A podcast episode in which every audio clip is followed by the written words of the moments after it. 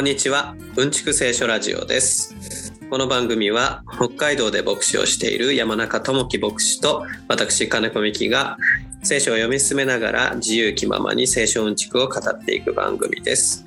それでは、えー、トムさんよろしくお願いします。今日もよろしくお願いします。お願いします。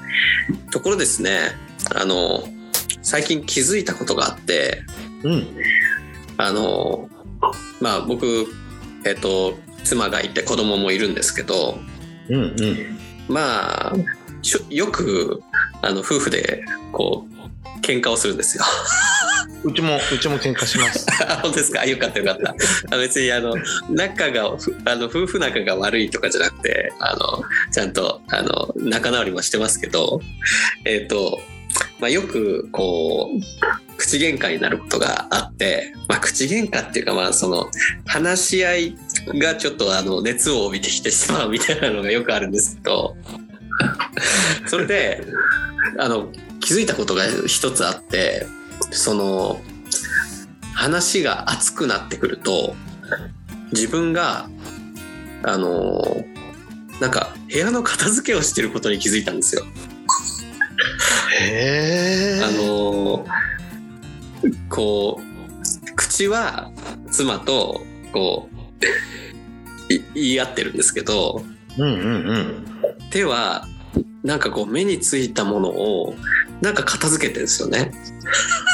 へえ面白いねでそそれをなんかこう妻から指摘されたり自分でもあれなんか片ななんで今片付けしてんだろうなって思ってあのまあちょっと自己分析をしてみてあの、まあ、完全にあの根拠のない憶測なんですけど多分そのなんていうんですかね何もしないでこう口喧嘩だけしてるとこう熱くなりすぎるっていうかあのそのすうんこう精神的に負荷がかかりすぎるっていうかうんうんうん。あのそれをな気を散らしてんじゃないのかなって思ったんですよ自分で。あその無意識のうちに。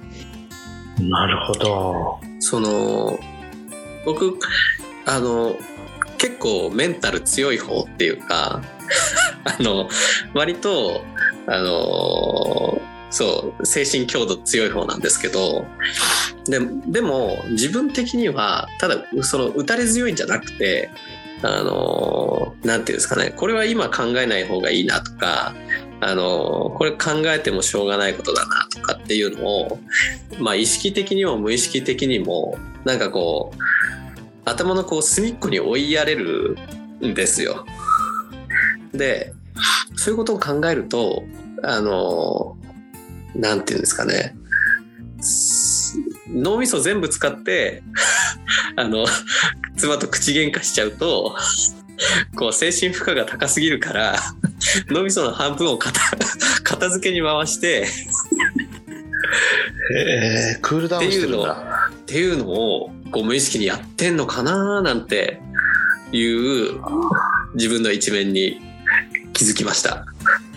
面白いね。人ってクールダウンしてんだね自然と。うんじゃないかな。もしなんかあのあのなんていうの心理学とか詳しいあの専門の人がこれ聞いてたらあのそれは違うよとかそれそれは合ってるよとか教えてくれると嬉しいんですけどね。本当だね。へえラジエーターの役割なのかな？ちょっとこうエンジンを冷やす。そうそうそうそう。なんかそんな感じ。というまあもしくはなんかパソコンで言えばそのなんていうんですかねワークメモリの半分をあえてあの片付けに割いて あのるみたいな。ぜ全力でぶつからないようにしてるみたいな。えーなるほど感じのイメージですかね。いや仕事が溜まってくるともうなんかこう切羽詰まってやらなきゃいけないんだけど、うんうん。逆になんか眠くなってくるっていうか、ああはい、やらなきゃいけないのにああ眠くなるみたいな。それもやっぱ精神負荷をなんかこう守ろうとしてうんうん眠くさせるっていうかのあるかもしれないですよね。あるかもしれないね。うんある意味の現実逃避に向かわせるみたいな安全装置が働いてるのかもね。うんなんか思春期に子供がなんかこう起きれなくなったりとかっていうのもうん。あのそういうのあるんじゃないかななんて思ったりあるかもね。心が疲れてるからそうそう寝なさいっていう命令が出てるんじゃないかなみたいな本当素人考えで喋ってますけどいやー、次男も最近全然話ししてくれなくなってきてね。そうですか多分あの、シャットダウンしてんだね、きっとね。精神負荷が負荷がかかってるから、父親と話すと、勉強しろとか、ああだこうだってプレッシャーかけられるから、シャットダウンしてるね。その分析は悲しいなるほどって今話聞きながら。なるほど。いやーまだうちの子はあの4歳と1歳だから まださすがにないけど。いいなあその時がまた一番いいかもね、本当に。いやそうなんでしょうね。はい。まああの詳しい方いたらぜひ教えてください。これはどういう仕組みなのかねえ心を調べてみたいね、本当。見たいですね。はい。まあそんなことで今日の内容に 置いといて移っていきたいんですけど。はい。はい。まあ、前回はあの悪魔の誘惑に打ち勝ったイエス・キリストっていうことと、まあ、さらっとヨハネがあの牢屋に捕まっちゃったよっていう話があったんですけど、はい。まあ、その続きをしていきたいと思いますと。はい、で、まあ、今日の内容としてはあの有名なあのペテロが出てくるんですよね。うん、うん。はい。そんな有名なペテロ君が出てくる話なんで、はい。どんどん行きたいと思います。はーい。えっ、と、えーヨハネが捕らえられたっていう話を聞いて、イエス・キリストは、あの、例のナザレっていう、えっ、と、三三三章、2章か。2章で言ってたのかな。うん、うん。2章のところで、最初ベツレヘムでオギャート生まれて、うん。だけどヘロデ大王に殺されないようにエジプトに逃げてうん。でヘロデ大王が死んだっていう話を聞いたからまたイスラエルに帰ってきたんだけどあのまあちょっとそういう王様からは遠いとこに行こうっていうことで田舎のあのガリラヤ地方のナザレっていうところに移り住んだと。そうだね。はいベツレヘムはねエルサレムから近いんだけれどもそこからガリラヤの方に行くとやっぱり車だと2時間半ぐらいかかるかな。うん。100キロぐらいの道だよね。北の方になるかな。はいはいはい。まあ、札幌から旭川に逃げてきたみたいな感じですか。そうだね。うん。まあ、北海道の人にしたらいい距離感がよくわかるけど、首都圏の人にはよくわかんないかもしれないけど、ね東京からあの北の方に行く北海道の方に行くっていうイメージかもしれないねああああ、そう大都。会であるエルサレムから田舎の北海道に行くような、うんそういう都落ちみたいな感じでねはい。まあ、当時車のないことを考えたら、その、大変さで言ったら、まあ、本当東京から北海道に行くぐらいかもしれないですね。そうだね時間はかかったと思うな、うん。まあそんでそのナザレっていう育った町を離れて、えーカペナウムっていうところに来るんですよね。ガリラヤ湖の本当にあの海岸沿いにある、まあ、はいちょっとした町なんだけれども、はい。そこをイエス様はすごくねおお気に召されてはそこを中心に伝道活動していくっていうのがこれからうんうんうん行われていくかなって感じでね。い。うん。まあガリラヤ湖ってこれから聖書の中でもう品質単語なわけですけど、まあイスラエルっていう国の北の方にある有名な水、大きな湖で、その、なんていうんですかね、その、そう、漁業がささ盛んなんですよね。そうなんだよね。うん。タンパク質なあの本当にあの醤油かけて食べたら美味しいっていうお魚さんがいっぱいあってね、うん。淡水魚。うん。淡水魚ね。はい。まあそこに移り住んだと。そして、えっ、と、まあそれは、あ預言者イザヤを通して語られた預言の成就であったってことなんですけど、うんと、まあ、ここはどうですか？うん。まあ、いろんなところで本当にこの北の方からアッシリアが攻めてきたりバビロニアが攻めてきたりという昔ねたくさんの悲しみがあって苦しみがあってしかもエルサレムから離れた北の地ということでなんとなくどんよりして田舎っていうようなイメージの中でいい話があんまりない。でもそこに神様は光を与えますよっていうようなうん。そういう予言がイエス様にあってこう実現していくっていうようなことがこれ書かれてるような気がするんだよね。うんそうですね。これあのガリラヤっていうのはいわゆるその北王国イスラエルにあったんですかね。まさにそうとしてはまさにそのね。例の、えー、とダビデ王ソロモン王の時代の後に結構昔ですけどその、えー、と北と南にイスラエルが分裂しちゃった時代には北に北イスラエル、まあ、先に滅びアッシリアに滅ぼされる方ですねに位置していたのが、まあ、ガリラヤ地方と。でこのイエス・キリストの時代に、まあ、首都、まあ、今も首都なんだけどあのエルサレムとかがある方が、えっと、南王国ユダユダ。っていう感じですかね。そうですね。真っ先に滅びちゃったのは北の方、あのガリラヤの地域の方うんですよね。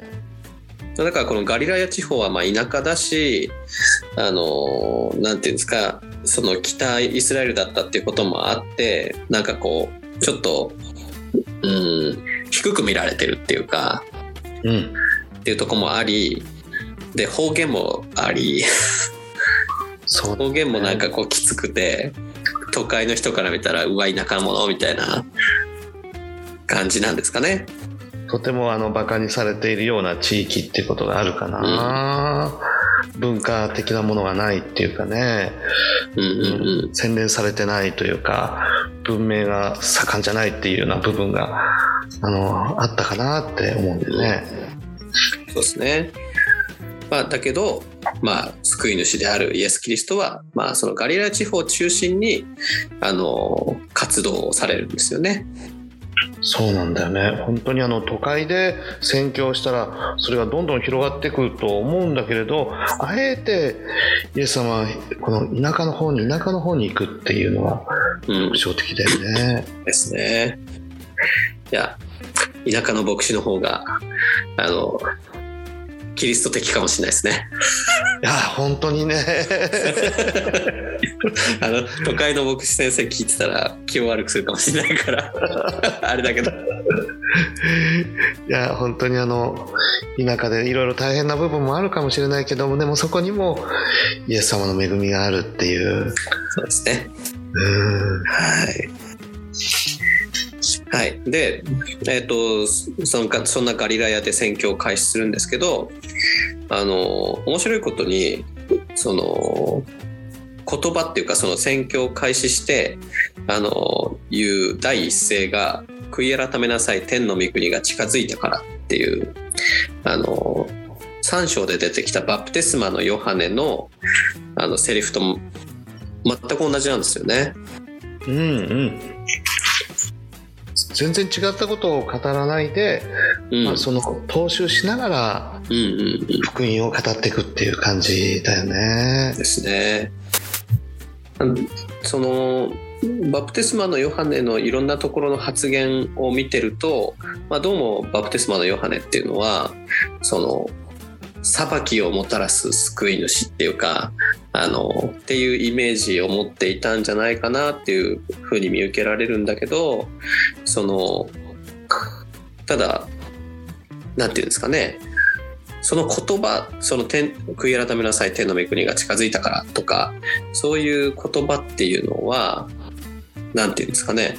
キリストに受け継がれていきかつそのヨハネが思ってたのとはこう違う意味でこう用いられていくっていうかそんなところが面白いですよね。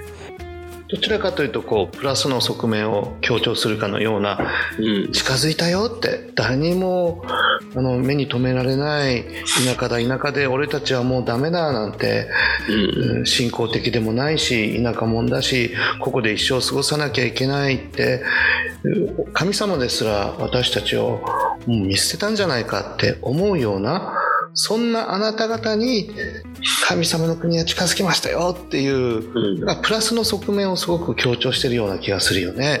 砂漠が近づいたぞっていうことよりはむしろね。そうですね。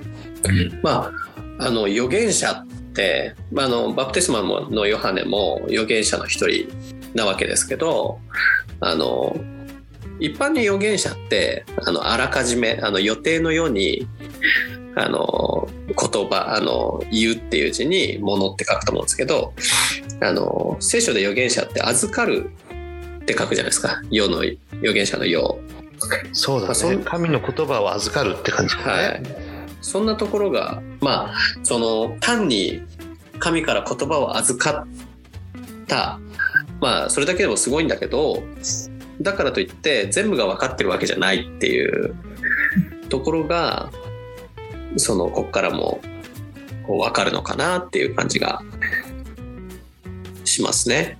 本当だね。イエス様はなんかこう本当の意味はこういう意味だよって、いうことをか伝えたいような部分がすごくあるよね。はいうん。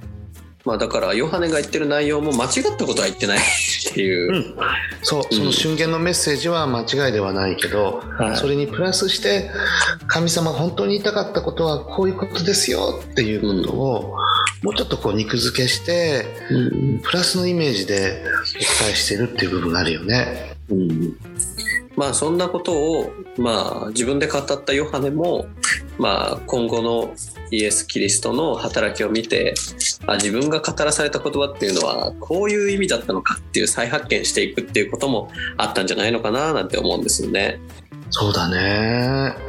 だけど本当僕たちの世界ではさそのはい天国に行くっていう表現するけど、はいはいはい。あの人も天国に行ったこの人も天国に行ったってね、そうですねだけ。どは聖書はね行くってこう書いてないむしろこう近づいてきたという。表現したり入るっていうね入るうん天国に入るっていうような言い方をしてるよね。そうですね。そうですね。ここでは 本当に国の方から近づいてきてますもんね。そうなんだよね。俺たちは天国なんか入れねえぞなんてガリラの人たちはそう思ってた人たちにいやいやいやいやあなた方が行くんじゃなくて神の国はね近づいてきたんですよってまあ びっくり超えたと思うよきっとね。うんいや言語でどういう言葉使われてるのかわかんないですけど僕このここあの英語の文が結構印象的でうん。あの「キングダム・オブ・ヘブン・イズ・アット・ハンド」って書いてあるじゃないですか大体。うん。まあ役によって結構違うと思うんですけどそのもうなんていうんですか？もう手手が届くとこっていうかそうですよって。すぐそこに来てますよっていう。うん。だから結構その天国のイメージとだいぶ違いますよね。なんか空の上にありそうな感じしますからね。ねえなんか天空の城ラピュタかみたいなね。そうそうそうそうそう。あの誰だっけ？あのあいえーっとユーリ・ガガーリンじゃなくてあの最初に宇宙に行った人。あれ？ガガーリン？ガガーリンかな？もあそうだガガーリンだ。あの地球は青かった。しかし神がいなかったっていういやでも 大真面目にそれ言ったんだとしたら 面白いですけどねねえなんでやねんって思うけどね。まあそういうことじゃないんだよっていううんうんうん。本当だよね。そう。はいまあで例のガリラヤ湖の周りをえーイエス・キリスト歩いてたんですけどその時に、え2人のペテロと呼ばれるシモンとその兄弟アンデレが湖で網を打っているのをご覧になったと。はい、運命の出会いですね。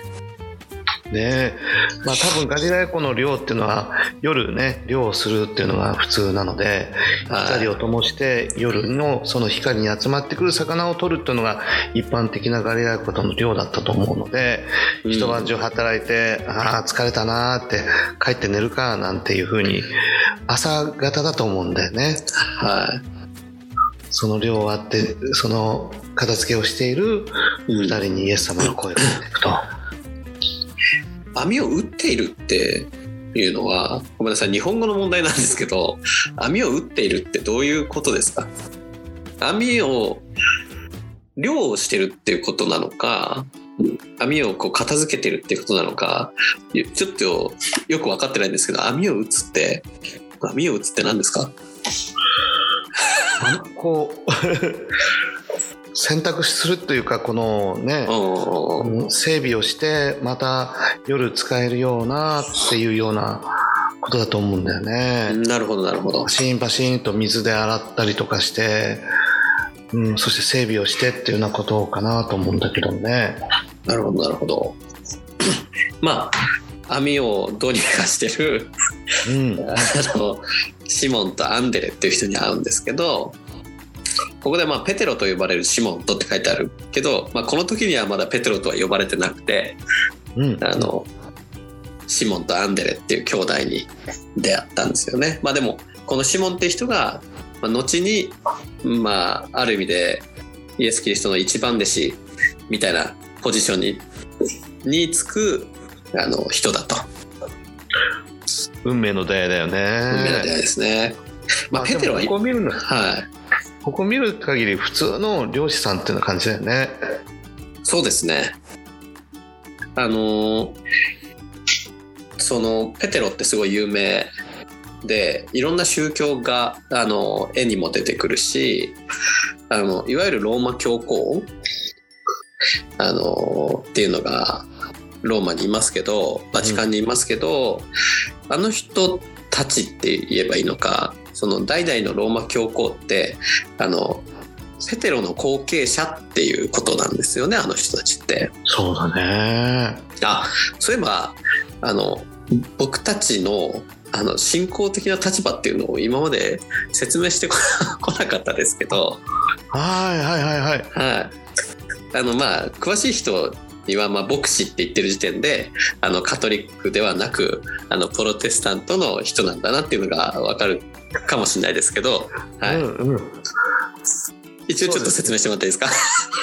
プロテスタントの流れにあって、はい。18世紀にジョン・ウェスレーというね、その、まあ、宗教改革の流れを組んだ人が、メソジストというグループを作って、はい。それは世界的にいろんなところにあるんですけど、まあ、その流れを組んだ、まあ、清め派と言われる、まあはい、プロテスタントの流れにある、はいあの、私たちですみたいな。うんなるほど。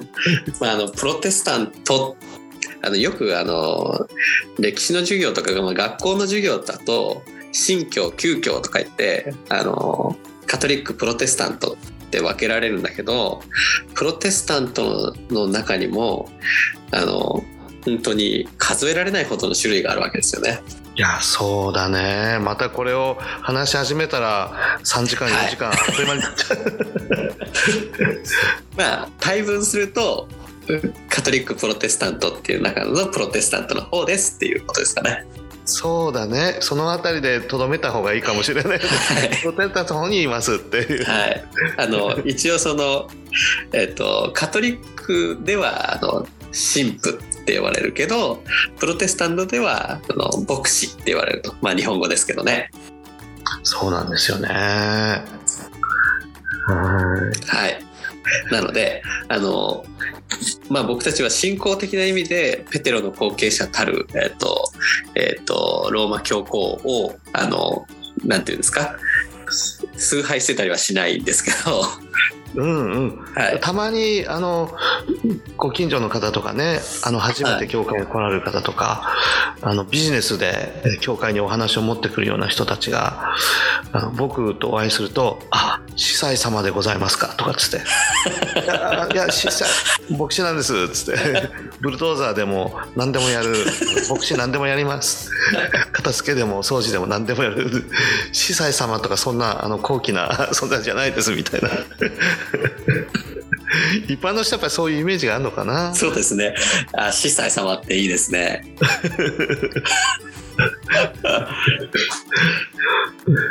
はい。えっ、と、話がだいぶ脱線しましたけど。はい、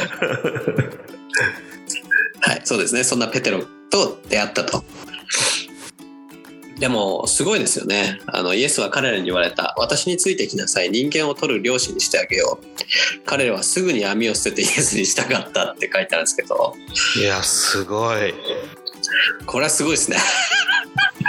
漁師しかしたことない人たちだよねはい。これだって例えばこれ僕に例えるとですよ僕が例えば畑でトラクター乗ってたらあのテクテクってこうイエス・キリストが歩いてきて、うん。あの私についてきなさい。人間を取る農家にしてあげようって言われてうん。あの僕はトラクターを捨ててすぐイエスに従ったっていやこれは無理だろうって 思いますけどね。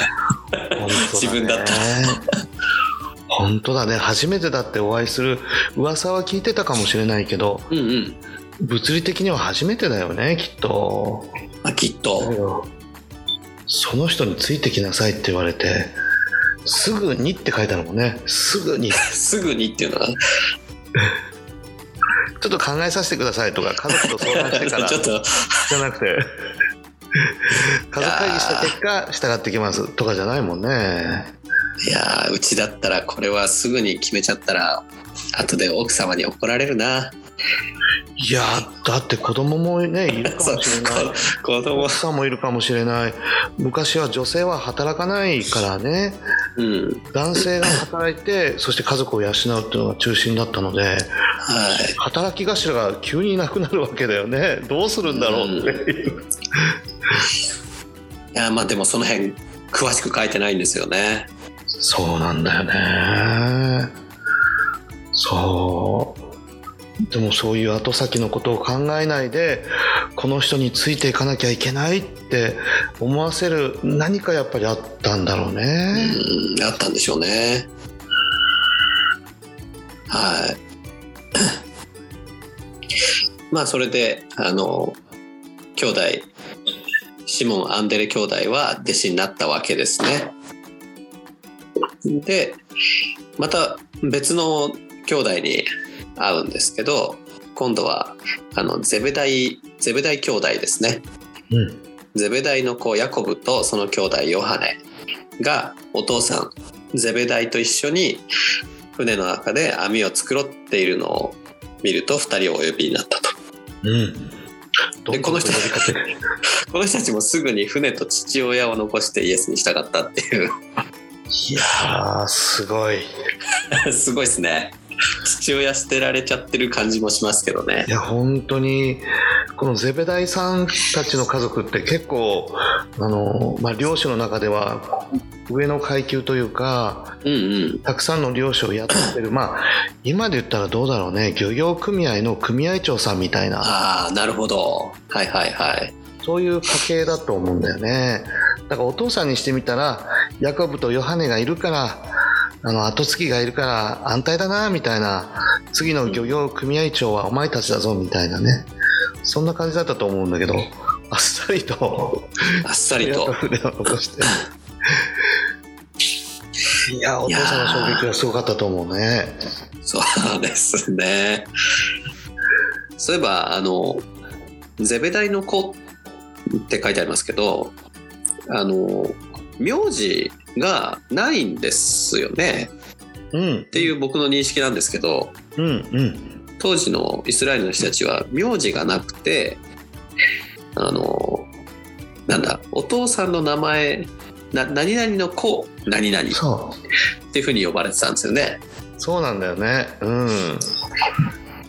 よくはい。バルヨナ・シモンとかってあのバルバルっていうのが息子ってことですか？ねその場合。バルだったかな。ちょっとね言語に当たらなきゃいけないけど息子ってちょっと違ったような気がするんだけど。うんうんうん。うんうん。なんかバルヨナ・シモンとかバルイエスとかなんかうん。バル何々っていう名前が出てくるけど。そう。うんうん。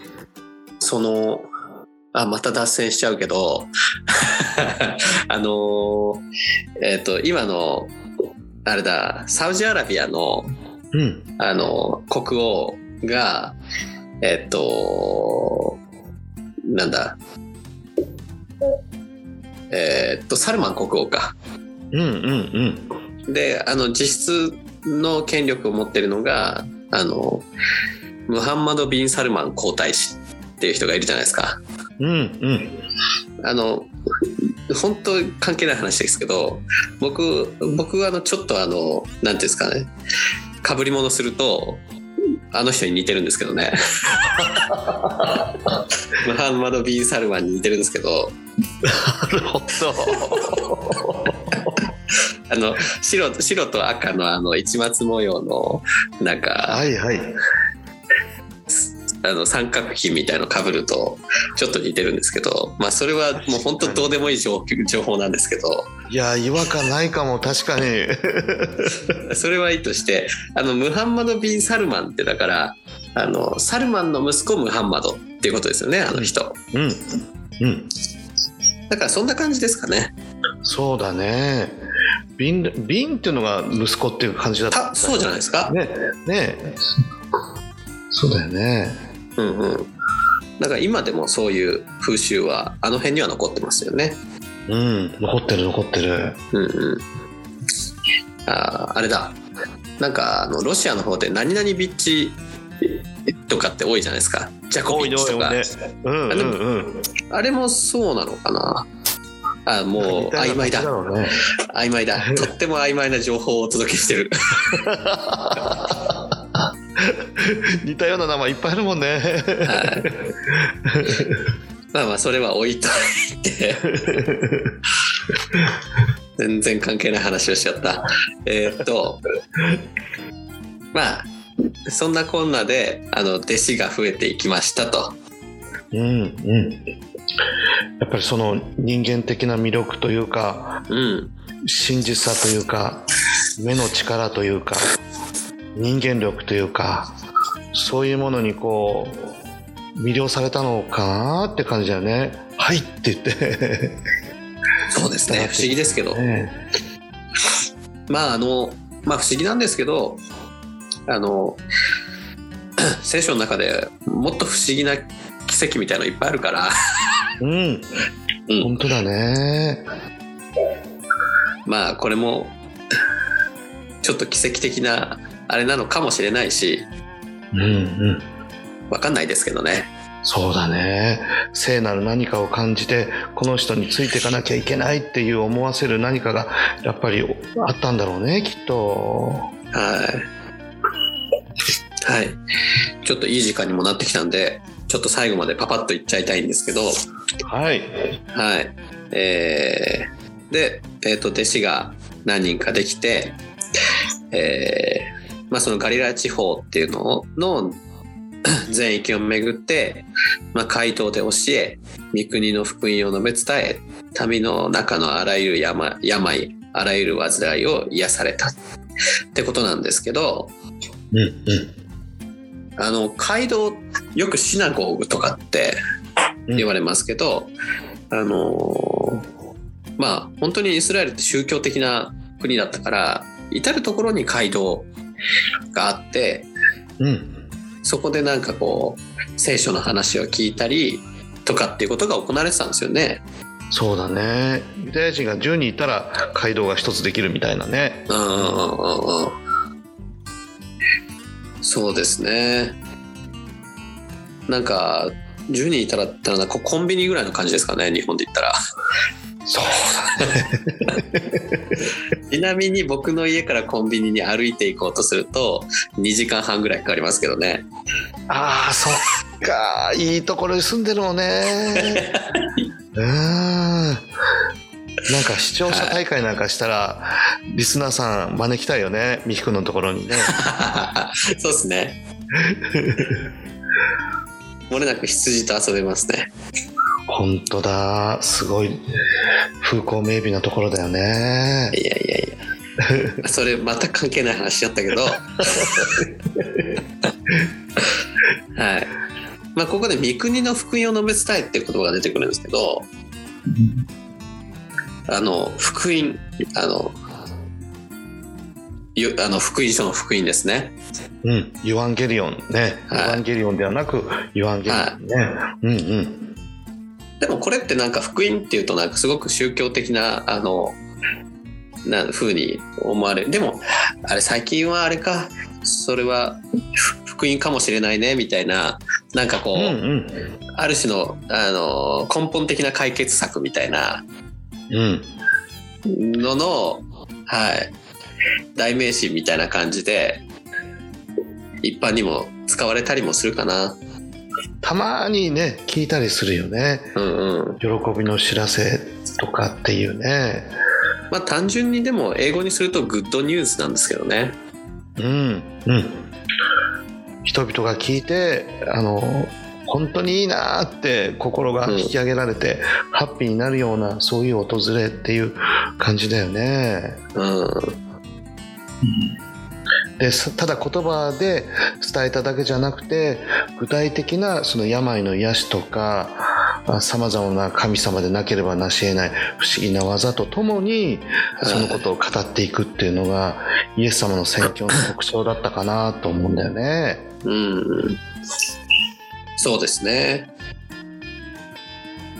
まあ、あの、第0回の時に、うん僕があの子供の頃いろんな奇跡、まあ、その病を癒したりとかあの、まあ、いろんな奇跡が聖書の中に出てくるけど、まあ、そういうこう眉唾な記述が あるからなんかこうなんていうんですかね聖書がこうなんていうんですかねキリスト教徒であることっていうのがこう友達からこうなんていうんですかねバカにされるみたいな話をしましたけどただまあそのイエスがイエス・キリストが本当にあの神の子うん。でありあの、まあ、この世を作った神であったっていうのを言うのであれば、まあ、当然そのぐらいはできるっていう。うん。むしろその奇跡っていうのがその証拠としての役割っていうか、を持ってるわけですよね。そうだね。マジックとか手品師とか人を集めるための客曲性パンダのような見せびらかすようなことが目的じゃなくて、うん。そのこの言葉は本当ですよっていうことを、まあ、証明するための神の技っていうことが言えるかなと思うんだよね。うん、そうでね。跡が中心じゃなくてね、うんうんこのあくまでも神の言葉を良き知らせを人々の心を引き上げて人生を変えていくその神様の言葉を伝えるためにっていうことがあったかなと。は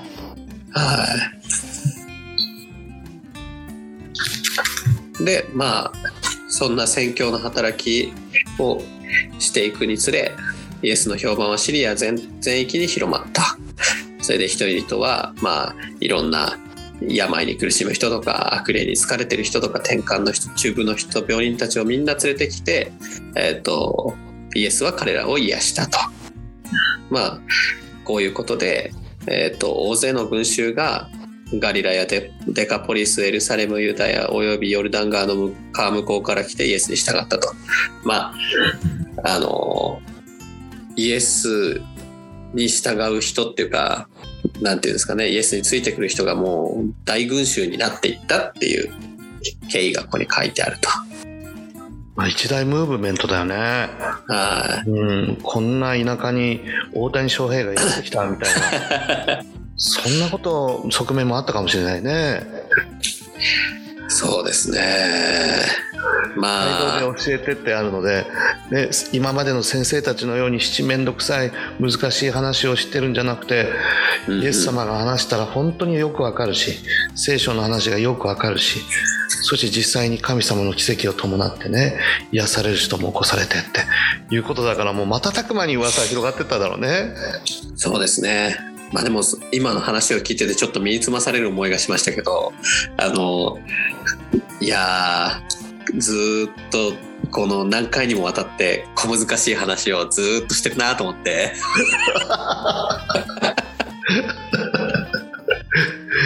いやーなぜかわからないけどイエス様がお話しするとわかるんだよねってそういうことで感動してた人もいっぱいいたと思うんだよね。ですね自分でこのラジオ聞き返すといやこれじゃわかんないなと思いますけどね いやもうそれは皆さんに育てていただいて 末永くこの番組を愛していただいて育てていただけたら嬉しいよね。そうですね。まあでも本当にあの人の個性っていうか多様性をあのなんていうんですかね。重んじる神なんでね。あの聖書の神は、はい。本当本当。そんなあの寛容寛容さにあのなんていうんですか後押しされてこんなあの理屈っぽいラジオもやっておりますということですね。でも本当僕たちの思いは本当にねこんな素晴らしい聖書の言葉に出会ってくださる方が一人でも起こされるようにってねそういう思いであのラジオを始めたんだけれどもはい伝えていただきたいよね。ですね。はい。まああのそうですね。本当に大群衆になったっていうかその一大ムーブメントになったっていうか、はい。ここはこのイエスに本当に大勢の人が従っていたっていうところは、まあその歴史を研究する人とかその別に聖書を信じてる信じてないに関わらずまあそういうことは実際にあったんでしょうねっていうあのところではありますよね。昔のあの歴史学者のヨセフスっていう人がいらはっしゃるけれども今でもね皆さんが手に取って読めるようなはい歴史の本だと思うんだけどそこにもやっぱりガリラヤ地方からってイエスがっていうような。ことの中で一大ムーブメントを起こしたようなことがこうね暗示されるようなことが書かれてるっていうことがあるよね。うんはい。ですね。まああのまあ僕らはまあその理由がまあそのイエスの話であったり、まあ奇跡であったりっていうのがあったんだと信じているっていう感じですかね。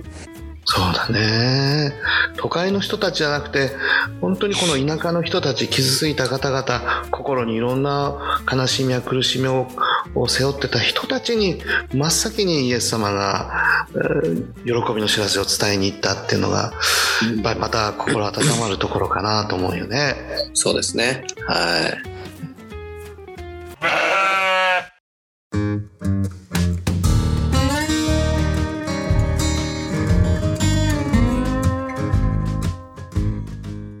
はい。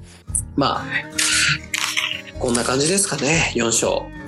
うんうんうんまあ、またあの地名とかいろいろ出てきててガリラヤデカポリスエルサレムユダヤヨルダンがヨルダン川とか出てきてるんだけどあのこういう話をし始めるとまたまたねあのあのひどい話になってくるんで、また映像があればねはい。映像があればパワーポイントとかでお見せできたりするんだけども、まあ、ラジオなのでね、はい、ええええ。またでもあの皆さんで質問があったりしたらお知らせくださいっていう感じかな、ですね。はい。まあそんなことで今日も長い話を聞いていただき 感謝ですね。本当に皆さんありがとうございます。感謝します、疲れたらあのミヒ君のところに来て大自然を満喫してください。いや仕事でいないかもしれないけど。教会に来たらブルドーザーありますからブルドーザー見ていただけます。はい、はい、ではそしたら最後締めていただいて。はいはい皆さん今日も本当にありがとうございました。またお聞きください。それでははい。失礼します。失礼します